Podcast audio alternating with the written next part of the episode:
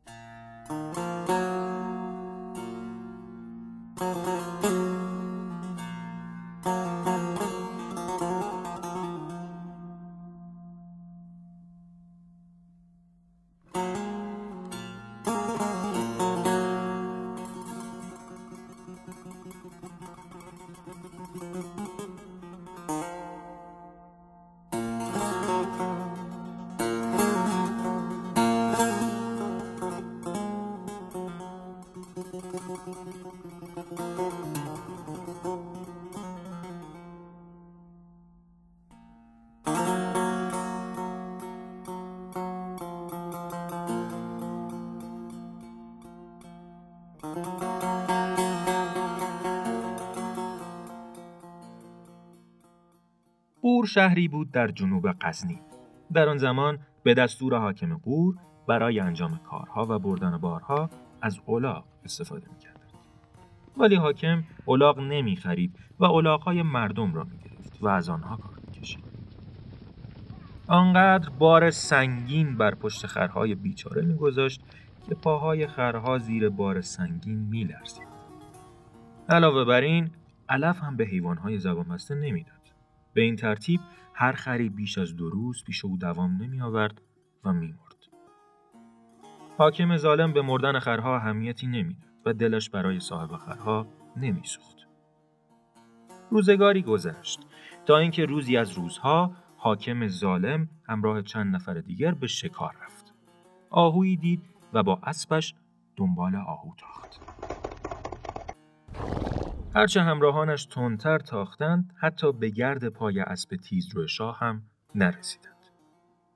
حاکم که خیلی دلش می‌خواست هر طور که شده آهو را شکار کند، آنقدر از همراهانش دور شد که آنها را گم کرد. چندی گذشت و شب فرا رسید. همراهان او هنوز پیدایش نکردند. حاکم رفت و به اولین روستایی که رسید، تصمیم گرفت که شب را در آنجا بماند. در خانه پیرمردی به نام سبحان را زد و صاحب خانه با روی باز او را به داخل خانه‌اش دعوت کرد. سبحان پسری داشت که می‌خواست با طلوع آفتاب راهی شهر شود.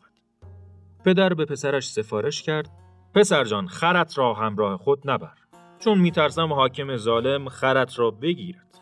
از آن حاکم بترس که گوش به فرمان شیطان است و می‌خواهد نسل این حیوان را از روی زمین بردارد. خداوند نابودش کند که مردم از دست او رنگ آسایش ندیدند.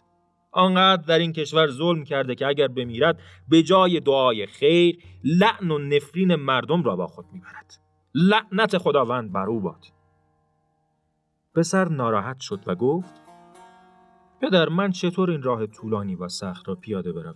از طرفی هم میدانم که تو درست میگویی، پس خودت راهی برایم پیدا کن. سبحان به فکر فرو رفت. چینی بر پیشانیش انداخت و مدتی به گوشه‌ای خیره شد و سرانجام فریاد زد: یافتم! پسر، یک سنگ بزرگ بردار و با آن به سر و دست و پهلوی خر بیچاره بزن. چاره‌ای نیست. آنقدر بزن تا زخمی شود. فقط در این صورت ممکن است که خر از دست آن ظالم جان سالم به در ببرد. چون خر زخمی که به درد او نمیخورد. پسر با تعجب پرسید: پدر چطور به این فکر افتادی؟ پدر جواب داد: به یاد داستان خضر پیامبر افتادم که برای نجات کشتی از دست ظالم مجبور شد آن را بشکند. لعنت بر این حاکم و کشورداریش که تا روز قیامت همه او را سرزنش خواهند کرد. پسر وقتی این حرفا را شنید سنگی برداشت و همانطور که پدر گفته بود دست و پای خر بیچاره را زخمی کرد. بعد خرش را برداشت و به طرف شهر به راه افتاد و هرچه که ناسزا بلد بود نثار جان حاکم کرد. پدر رو به قبله نشست و با صدای بلند دعا کرد: پروردگارا، تو را به حق بنده های خوبت قسمت میدم، آنقدر به من عمر بده تا شاهد به رنج و سختی افتادن این حاکم ظالم باشم.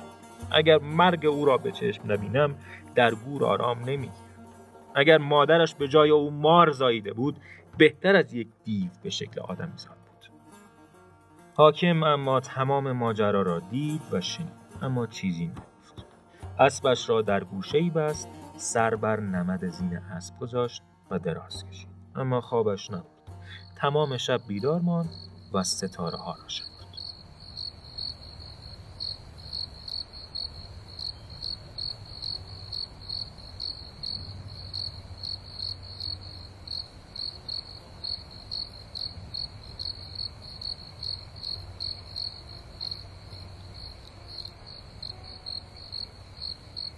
با طلوع آفتاب صدای چند اسب سوار به گوش او رسید. صدای تاختن اسب‌های همراهانش بود که رد اسب او را گرفته بودند و نزدیک می‌شدند. حاکم با دیدن آنها از شادی ماجرای شب قبل را فراموش کرد. اما از اسب‌ها پیاده شدند و به طرف حاکم دویدند و در برابر او به خاک افتادند. بعد او را با عزت و احترام راهی قصر کردند. یکی از آنها در راه برای حاکم گفت: سرورم، وقتی فهمیدیم که شبانه نمیتوانیم شما را پیدا کنیم، سراغ یکی از دوستان قدیمی خود رفتم. بسیار خوشحال شد و از من به خوبی پذیرایی کرد، ولی من هوش و حواسم پیش شما بود، نه توانستم بخوابم و نه آرام گرفتم. راستی این کشاورزها چطور از شما پذیرایی کردند؟ حاکم نخواست ماجرا را بازگو کند، فقط سرش را نزدیک او برد و آهسته گفت: کسی مرغ بریانی برایم نیاورد، ولی تا توانستند به من بی احترامی کردند. شب فرا رسید. بزرگان دربار دور هم جمع شدند و به مناسبت پیدا شدن حاکم مجلس جشنی برگزار کردند. آنجا بود که شاه به یاد دهقان شب قبل افتاد و دستور داد که او را پیدا کنند و بیاورند. اندکی بعد چند نفر مأمور رفتند و او را به قصر برد. مرد کشاورز با دستهای بسته جلوی تخت حاکم ایستاد. سبحان کشاورز که نمیدانست به کدام گناه او را به زور به آنجا آوردند، نگاهی به حاکم انداخت و او را شناخت. حاکم ظالم شمشیرش را بیرون کشید و سبحان فهمید که راه فراری ندارد. حاکم دستش را بلند کرد تا با یک ضربه سر از تن سبحان جدا کند. دهقان که مرگ خود را بسیار نزدیک دید ناله کرد: چرا فقط از حرفهای من ناراحت شدی؟ من پیش رویت گفتم و دیگران پشت سرت میگویند. وقتی ظلم میکنی نباید انتظار داشته باشی که مردم از خوبیهایت بگویند. حالا که تحمل حرف من برایت سخت شده است، پس کار را خرابتر نکن. تنها راه چاره این است که دیگر ظلم نکنی و به مردم زور نگویی. با کشتن من کار درست نمی شود. اگر مرا نکشی هم من عمر خود را کردم و چند روزی بیشتر زنده نیستم، ولی حال و روز تو بهتر از این نمی شود و تا آخر عمر مردم تو را لعنت خواهند کرد. حاکم برخاست تا زبان دهقان را از دهانش بیرون آورد. سبحان التماس کرد: نه نه، صبر کن صبر کن، حرفایم رو بشنو و بعد مرا مجازات کن. اگر به حرفایم گوش ندهی حتما پشیمان خواهی شد. حاکم که از خشم سرخ شده بود دستهای لرزانش را پایین انداخت و گوشهایش را باز کرد. سبحان که میدانست به زودی میمیرد، هرچه در دل داشت به زبان آورد و گفت: ستایش حاکم که کار مهمی نیست. چه فایده که اینها بر تو آفرین بگویند و آن پیرزنی که پشت چرخ نخریسی در خانه‌اش نشسته است تو را نفرین کند. ریختن خون من چه نفعی به تو میرساند؟ فقط بار گناهت را سنگین‌تر می‌کند. فراموش نکن کسی که ستایشت می‌کند دوست تو نیست. دوست تو کسی است که عیب‌هایت را به تو نشان دهد. باید از دشمنت درباره رفتارت بپرسی، چون اطرافیانت عیب تو را نمی‌بینند. مثل این است که کسی که مرض قند دارد به جای داروی تلخی که باید به او بدهی، به او قند بدهی. حاکم با شنیدن این سخنان به فکر فرو رفت و خیره ماند. کمی بعد ناگهان از جا برخاست و با دست خود دست دهقان را باز کرد. او را در آغوش گرفت و بوسید. به او مقامی داد و در کنار خود نشاند.